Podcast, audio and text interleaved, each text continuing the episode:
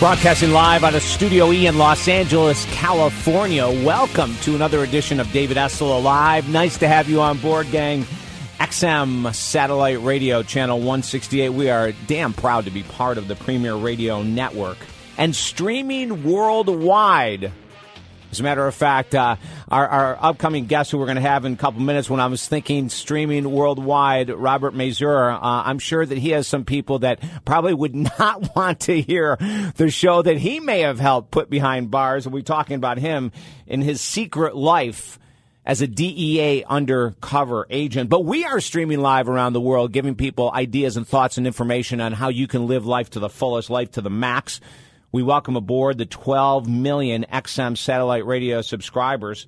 And if your friends want to listen to the show, but maybe they don't yet have XM Satellite Radio, they can listen live via our website, talkdavid.com. If you want to email us during the show, many of our listeners take advantage of that. Go ahead to talkdavid.com and hit contact us, send us an email via Facebook. Absolutely like our page, David Essel Alive. Our David Essel pages is maxed out, but we have opened up our new page, David Essel Alive, for you to like us, and we post information there to help you make the best choices in your life every day. Our toll-free number, 1-800-548-TALK, 1-800-548-TALK. I can't imagine the life our next guest, Robert Mazur, he's the author of the book, The Infiltrator, My Secret Life Inside the Dirty Banks Behind Pablo Escobar's Medellin cartel. I can't imagine what that life would have been like. I can't imagine what it would be to be someone totally different part of the time and have to be yourself the other part of the time. That confusion has to get to us at some time when you think, even if we're doing incredible work in this world, I wonder. Robert, welcome to the show. Well, thank you very much for inviting me. Yeah. Hey, when did this all start? When did you decide to go into this line of work, undercover agent work? Well, it was after I'd already spent 14 years working as a federal agent on groups. I worked in a task force that focused on the Colombian cartel command and control and the money laundering organizations that enabled the transformation of their mountains of money into real businesses or real appearing businesses that could be used to corrupt democracies. But as I worked on those cases in a very traditional sense with my colleagues in wiretaps and using informants and search warrants and those types of things, we ultimately came to the decision that a long-term undercover technique would be the most effective way for us to be able to identify the command and control, infiltrate their money laundering operations, and have a successful investigation. So I volunteered to be a long-term undercover agent. I went through an undercover school, two schools actually, that really were a tremendous blessing for me. I got the opportunity to be mentored by some of the best undercover agents that previously had worked in this country, including Joe Pistone, the former FBI agent that the movie and the book Donnie Brasco is based upon. But I also had the opportunity within those schools to be very much involved with educators who are very focused on that science of long-term undercover and psychologists who are very, very important complement to the leadership of training for long-term undercover agents, because this is a roller coaster ride that is, in my view, I can't imagine anything that is more mentally and physically stressful than the long-term undercover. Yeah, Robert, now let me ask you, how do you, because this is a thing that was blowing my mind as I was going through your book, how are you trained to lie? To play the poker face and all that kind of stuff, so that when you're infiltrating these different cartels or the banks and the businesses and all that kind of stuff, how do you mask who you truly are and continue to project something you're not? Well, it's a very complicated equation, but part of the equation is first to go through the vetting process to enable the professionals, the psychologists and the trainers, to make sure that you are within that range of mental state that they're looking for. I guess they probably want to figure out if you're really, truly crazy enough to do this. But But I think really what they look for, so I'm told, you know, and they told me that I scored out quite well on this. But anyway, there are a lot of tests that are done, and what they're looking for are people who do not have a big gray area, people who simply see a very clear definition of right and wrong, black and white, and people who don't attempt to rationalize. Because if you do, let me tell you that once you are within the underworld, if you have the good fortune to get as high as I had the opportunity to get, there is a tug that you need to be well grounded in order to deflect. After I got through the undercover schools, another part of that equation was having the type of leadership, and I did, that was had enough foresight to recognize that you really have to have your undercover bona fides well established. And I spent about 18 months putting together what I think is one of the more sophisticated fronts that were used in long-term undercover. My role was to be portrayed as a mob-connected money launderer, mob being the Italian-American mob. And with the help of about six informants, I became, well, first I evolved as a real, totally verifiable new identity, and I was embedded in true active businesses. These weren't storefronts that were turned on just when the bad guys were down. These were real businesses. So an investment brokerage business. We had an air charter service with a private jet, a jewelry chain with about 70 locations on the East Coast, and even a brokerage firm with a seat on the New York Stock Exchange. So now, let me ask you something, Robert. Let me ask you a question. Now, these were businesses that were already in operation before you became involved with them. They weren't just something that the government created to make it look like you had a business? That's true. That's correct. Huh. Okay. And probably two of the more important informants that worked with me on that were people who I had a very long prior relationship with. They were informants of mine within one of the five crime families, Italian-American crime families in New York. I'm from New York originally. I have an Italian heritage. I used to work in a bank and a brokerage firm. My college education was in accounting and business administration finance.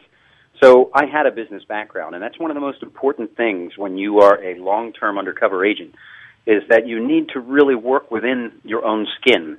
You're absolutely right. I did lie. I lied as with respect to my real name.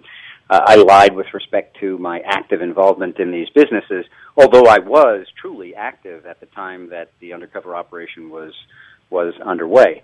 But one of the most important things in working long-term undercover is to create an appearance of this new identity that is close to you as it possibly can be, right, and I'm sure causes you to have to lie as little as possible. Oh, that's interesting. That's interesting. Hey, here's a question. I know in reading that you were in this role that you played as this mob kingpin yourself, that you had the opportunity to fly in jets and money was not an issue and all that kind of stuff. Was there ever temptation offered to you that was any type of a struggle at all to go to partly to that other side? I don't think so. Not in reality. I handled literally millions of dollars, sometimes millions of dollars a day. But it never crossed my mind, and it never interested me in any way, shape, or form to forget why I was really there. When you get into these long-term operations, the number one thing you need to be thinking about is the fact that everything and anything that you do at some stage is going to become an issue you're going to need to testify about at trial. I recorded about 1,200 conversations during the course of I and my partner did, during the long-term undercover operation. And those were conversations not only with some of the highest-ranking people within the Medellin cartel at the time, but also I became a conduit for them to what was the seventh-largest privately held bank in the world, a bank with a presence in 72 countries with more than 15,000 employees. And I was dealing with the senior board members and the directors of the bank who were intentionally and knowingly, as unfortunately is the case in a certain segment of the international banking and business community, accepting drug proceeds and laundering that money. So and you're making this claim that they were knowingly doing it. This is something that was just accepted business practices. Yes, and you know it was unequivocally proved as a result of the recorded conversations.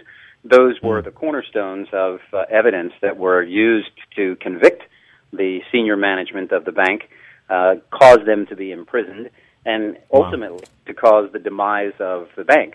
But the interesting thing I found during the course of the undercover operation, and then after the arrest, because I was involved in debriefing many of these international bankers, is their comments were, at the time, I don't understand why you're picking on us. We're not doing anything that anybody else in the international banking community isn't doing.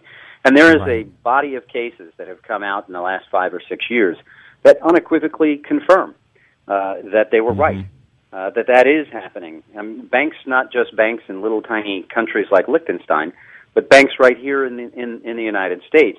In 2010, and it was something that was not very highly spoken about within the media, but in 2010, Wachovia Bank entered into a deferred prosecution, which in my mind is a legal slap on the wrist. You say, yes, oh my gosh, I did commit that criminal offense, and I'm going to let you monitor my banking transactions going forward for 12 months, and if I'm a good banker, then I'm out of that probationary oversight, and I pay a fine. They paid a fine of $160 million, and what they admitted in the deferred prosecution is that they accepted more than $400 billion in deposits during the years 2004 to 2007 from account holders in Mexico. These were U.S. dollar deposits. And of the $400 billion, $14 billion was in actual bulk currency. We're talking mountains of cash shrink-wrapped on pallets being brought back into the United States. And I say brought back because I was a money launderer undercover, and I can tell you, in my view, a lot of that money was picked up in streets within the United States. We used to pick up 1 million, 2 million on a given day in one of 8 major cities. That happens every single day, many, many times in those cities. And then that money was smuggled into Mexico and then given to a house of exchange, a casa de cambio, to make it appear as though that it was legal revenue. And then it was brought back by Wachovia.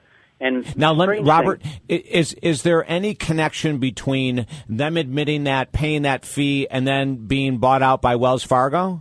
Oh, yeah, it was right in the middle of the Wells Fargo buyout. So I think it's pretty interesting that they were allowed to pay a $160 million fine, which amounted to 2% of their profits in the prior year.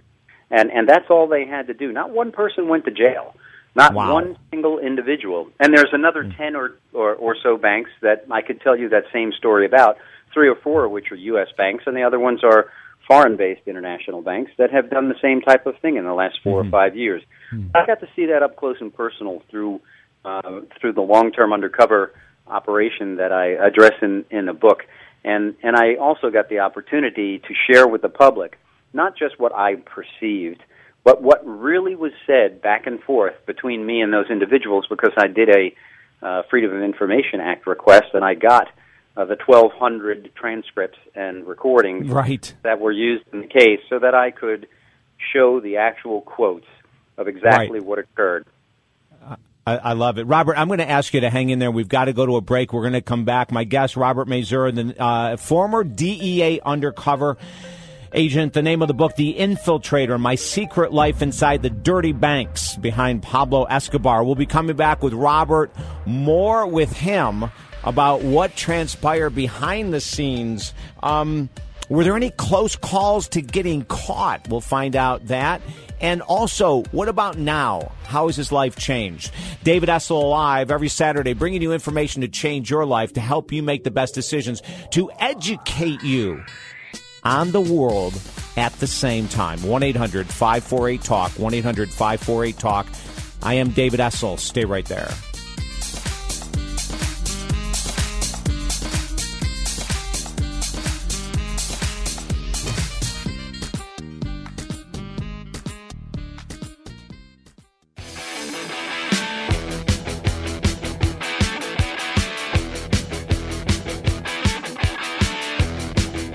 Rocking across the USA every Saturday, 6 to 9 Eastern, 3 to 6 Pacific, broadcasting live out of Studio E in Los Angeles, California, XM Satellite Radio 168. Welcome, gang. David Essel Live, America's positive radio talk show. We're speaking with Robert Mazur right now, author of the book, former DEA undercover agent, author of the book, The Infiltrator, talking about his secret life that eventually ended up being one of the major crashes taking down Pablo Escobar's cartel. Robert, were there any really close calls as an undercover mob boss, playing the role of an undercover mob boss? Any really close calls of you getting caught? Yeah, there definitely were. You know, the book that I wrote is about half of my undercover life. So after that one was over, the next one I went back under for another 2.5 years. That one I had the closest of calls, although I'll go back to this one in a second. But the closest of all calls was that next operation where it turned out that the officer who was assigned to work with me was already on the cartel's payroll. And, oh, my gosh. He outed me while I was working undercover and included working undercover in Colombia. So I could have easily been killed in that operation, and he wound up, that was probably the most important prosecution we made out of that operation, was putting him behind bars for 11 years. But during the one that's the subject of the book, there were two very close calls. One, I was in the lobby of the Helmsley Palace with my mentor within the cartel, a very, very high-ranking guy who was there, and his armed bodyguard was outside in the car. We were waiting for another undercover agent to come down and meet us, and then we were going to go to a restaurant. And as we were in the lobby, I heard a bellowing sound from the other side of the lobby where somebody yelled, "Bob," and I looked up, and I had worked one other long-term operation before the one in the book. And here comes the guy who was a money launderer, had already served his time. Thank goodness I had... really stepped up to the plate for him, and helped along with my fellow agents to make it clear to the court just how much he had cooperated. And he wound up with only a 5-year prison sentence. He was out. He was now back out. He was in the Helmsley Palace, and he was walking with fast feet in my direction. So I turned to the cartel guy who was next to me, and I just said, "Oh, an old friend, wait here." And I walked briskly to him, and I embraced him. And I only had enough time to whisper in his ear, "Charlie, I'm under again," and play along. And right. By then, the other guys were up to next to me, and I stepped back. I felt a cold bead of sweat go down the center of my back as I was waiting to hear what he was going to do. And he played right along. He said, "You know, hey, the guys in Vegas haven't seen you in a while. You really need to quit working so hard. You're doing a great job for us." And he played along. He had been in prison. My Lord. He read Chuck Colson's book in prison and decided to become a born-again Christian. And had that not been the case, and if he was not happy with me, right. I don't know how that day would have gone. But there was another time later in the operation. Now, Robert, just so you know, we're going to go to a quick break in 60 seconds. I want you to hang with us, but just so you know, you got 60 seconds to tell this story. Okay. In this instance, I was accused of being a DEA undercover agent. I was in a meeting. The surveillances that were done to try to follow the people that dropped off millions of dollars to me and my undercover agents was burned, and the Colombians had counter-surveillance out there. So they knew the feds were out there, and they suspected me. So I had a one-on-one meeting with no cover, no gun, no badge, just met one-on-one in a not very nice area of Miami at a hotel. And talk my way out of it, but that was probably the next closest. When we come back I could talk to this guy all day, gang. Robert Mazur, the name of the book is The Infiltrator. When we come back, we're going to jump ahead and ask these questions about how does this undercover work affect your family and friendships? I'm interested. I'm sure you are as well. Every Saturday, 6 to 9 Eastern. 3 to 6 Pacific, David Essel Live, America's positive radio talk show, 800-548-TALK. Stay there.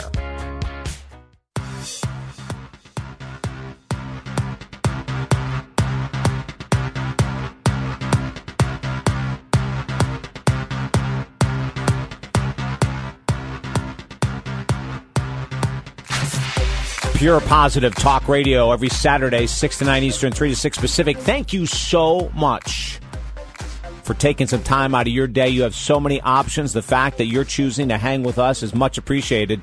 David Essel in the box every Saturday, 6 to 9 Eastern, 3 to 6 Pacific. Information, inspiration, education, what we do best for the last 21 years. We're going to carry on, gang.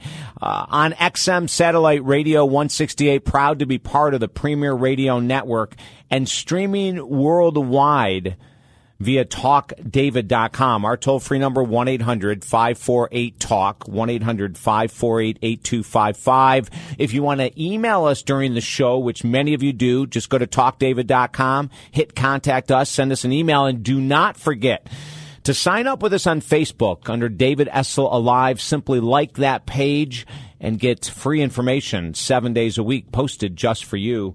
My guest, Robert Mazur, a former DEA undercover agent, author of the book, The Infiltrator. Robert, as going undercover and doing all this work, is there any damage that happens to friendships, to family relationships, to intimate relationships during this time that you're undercover, the stress of it all? Tell us about that. Well, there certainly can be. I mean, I have former colleagues who did this type of work who wound up in prisons, not just one, multiples. It all boils down to how well prepared you are, how well trained you are, how grounded you remain throughout the undercover operation. But even if you are as prepared as you could be, and I think I was, thanks to the leadership that I had and the educators that I had around me, even with that, you will not get through this process without emotional scars. To me, I don't believe you can. You may not admit it. I did in my book. There were times when I was very affected by emotionally by what it is. And how did that come out? How did that come out, Robert? Well, you know, my watershed moment working long-term undercover is that small. It was a 6-month job before this, the one that's in the book, and I addressed this in the book. And you know, as we came to the conclusion of an undercover operation, and I had to really. I don't manipulate people to get them to do things that they wouldn't otherwise do. I manipulate them to give me their trust, to tell me the truth about what it is that they're doing. And in doing that, I did that with that accountant who wound up meeting me in the Helmsley Palace by mistake many years later, and an attorney. But I had visited them in, of all places, Biloxi, Mississippi, and we're there waiting, trying to figure out where the number one drug trafficker is in the case, and I needed to go there right before the takedown. And I showed up, and as sometimes happens, we become, in their minds, friends, and their wives had cooked a special dinner. We sat down at the table, and just before we did, we're in the Bible Belt, and just before we did, I had one bad guy on either side of me, and one of them said, well, let's all grasp hands and bow our heads. And we sat there, and as they were praying, the gist of it was that they were so thankful that I had come into their lives, that I had brought so much, enriched them, and they were looking so much forward to a lifelong relationship with me, and thanking God for our friendship. And I made it through that night. I knew the next day they were all going to get arrested. The next morning, I had to pick them up and take them to a hotel where they thought they were going to be meeting my mob bosses, and they got arrested. And but the night before, I called my wife, and or in the morning actually, I called my wife called me. That's right, my wife called me. I was at the hotel.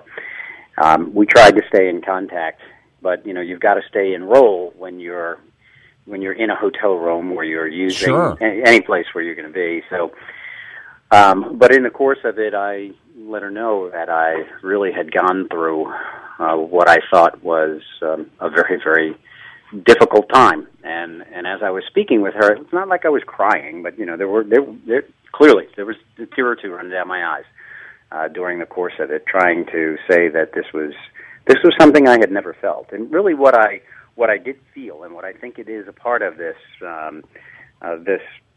this environment is that I gave a piece of me. I didn't really lie to them all that much. You know, if I don't like you, you'll know I don't like you. I'm not going to put that kind of facade on. And there are plenty of bad guys that I dealt with that I said, you know, this is it, you know, we're going to do the business thing, or we won't even do the business thing because we just didn't get along. But these were guys who really were, aside from the fact that they were, in fact, laundering money for this global marijuana trafficker, pretty okay people.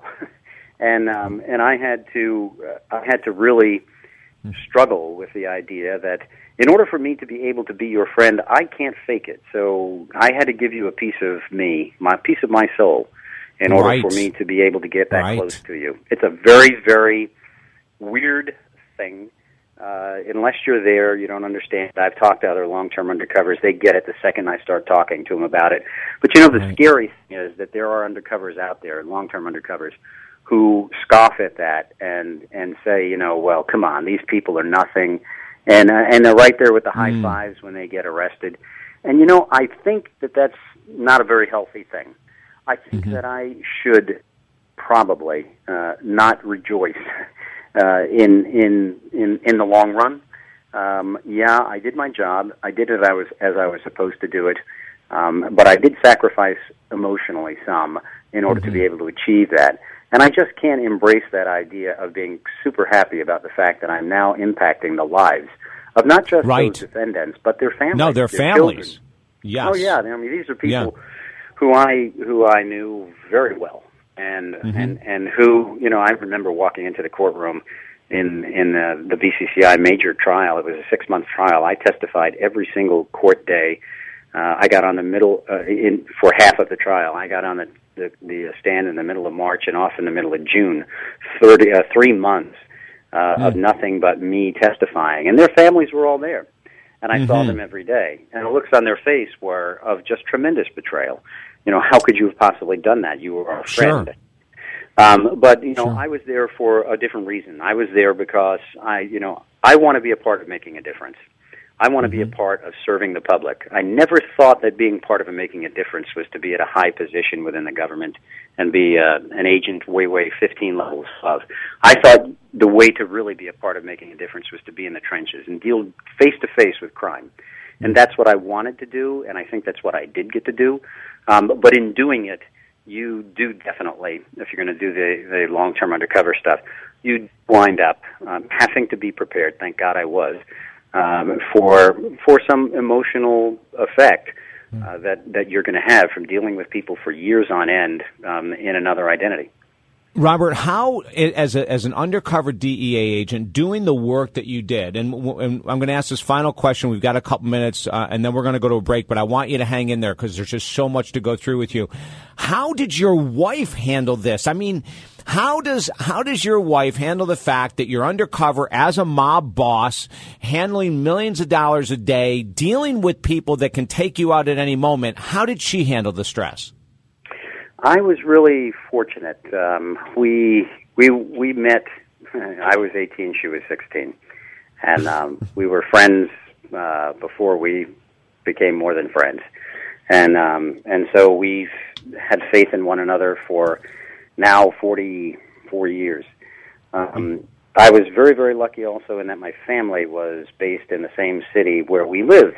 My mom and dad were there. My brother and his family were there. So when I was gone, she had a support system. Okay. But she also had her own career. She was an educator. She taught first grade. Very active.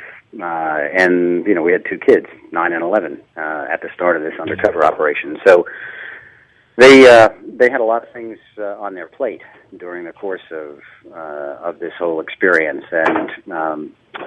I think that, and I say this many times because I speak all over the world about these issues. And if it wasn't for her, right now, I think I would probably be a lonely old guy who wouldn't have the opportunity to share every day with his 6 grandkids.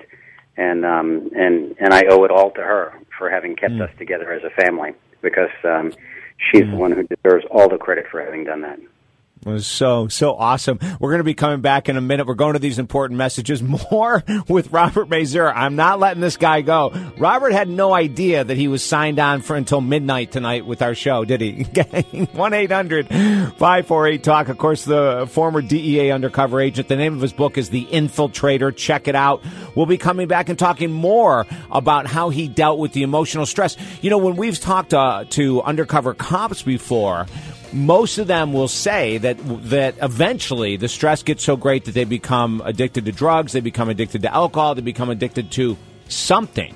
We'll find out from Robert how he handled that, the emotional overload that so many of these other undercover cops end up having to resort to something outside of themselves to deal with this stress. And then also, what was the final crashing moment? A wedding, of all things, that ended what we're talking about today with former undercover DEA agent Robert Mazur. David Essel in the box, 1-800-548-TALK, 1-800-548-TALK, Saturday, 6 to 9 Eastern, 3 to 6 Pacific. I am David Essel. Stay right there.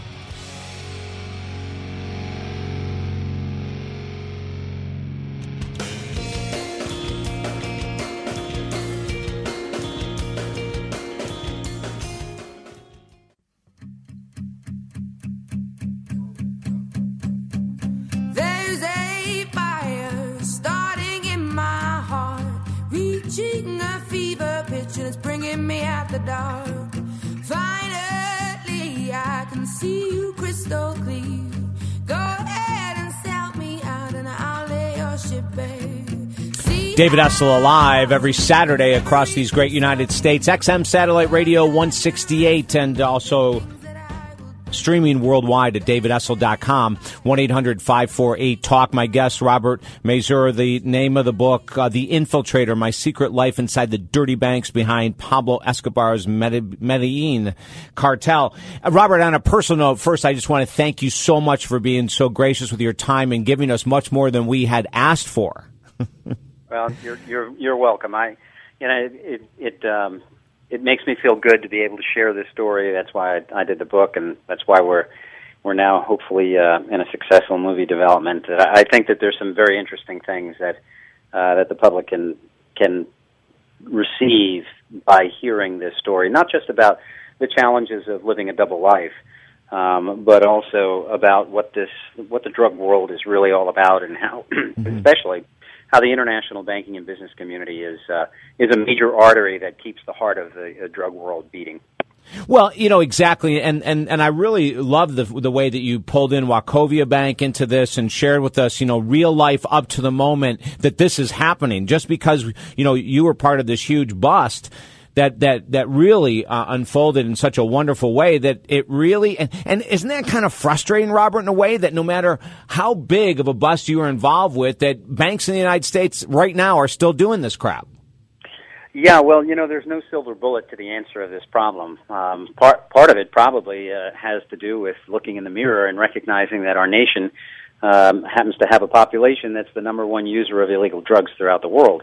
Nobody comes close to the per capita intake of illegal drugs in comparison to us. But this really scary thing about the drug world and what it does, and I saw it firsthand when it was going on when I dealt with the Medellin cartel in the undermining of a democracy in Colombia at the time, in infiltrating not just their law enforcement but their military, their judicial and legislative systems, even their media. They were killing people left and right. People I dealt with killed judges, killed media reps who tried to put the information out. But if you look at today there's one particular case I really urge your listeners to Google. The last name is Juma, Joumaa. That's Joumaa, and put in that and money laundering or drug trafficking, and you can see the indictment. And scan through that and go down to the factual basis of the case. And you can see charts and all types of things that the government has put out. Basically what that story tells, and this is a case that was just indicted in the end of 2011. We're talking 6-7 months ago. Right. And in that case, you have a marriage of the leadership of the Mexican cartels, the Colombian cartels, and Hezbollah. you have a very active involvement of terrorist organizations working with these cartels now. We hear all the time about Mexico and it being the gateway into North America for the Colombian cartels and their cocaine. But what we don't hear about a lot is the nations in North Africa, like Togo, Benin, Mali, Ghana, Sierra Leone, Nigeria. These nations comprise the Mexico of the routes up into Europe. And they are corrupting those nations as well, just in the same fashion that the Mexican cartels are attempting to corrupt the Mexican democracy. And just a couple of months ago, we saw an active general, two recently retired additional generals, and a retired lieutenant colonel in the Mexican military, who were all paid off by one of the cartels, and 49 beheaded bodies with no hands and no feet. At the entranceway to San Juan, Mexico, a small town that Los Zetas, the most violent drug organization in Mexico, which really is an offshoot of the special forces of the Mexican military. That these guys are ruthless, and for them to throw 49 bodies, and many of those bodies were migrants. These were, you know, just normal people. They just wanted to shock the heck out of that city and out of that portion, that region of Mexico, to let them know that, as far as they were concerned, they controlled it 100%. Right. So, I mean, look at that Juma case, and it's a scary picture.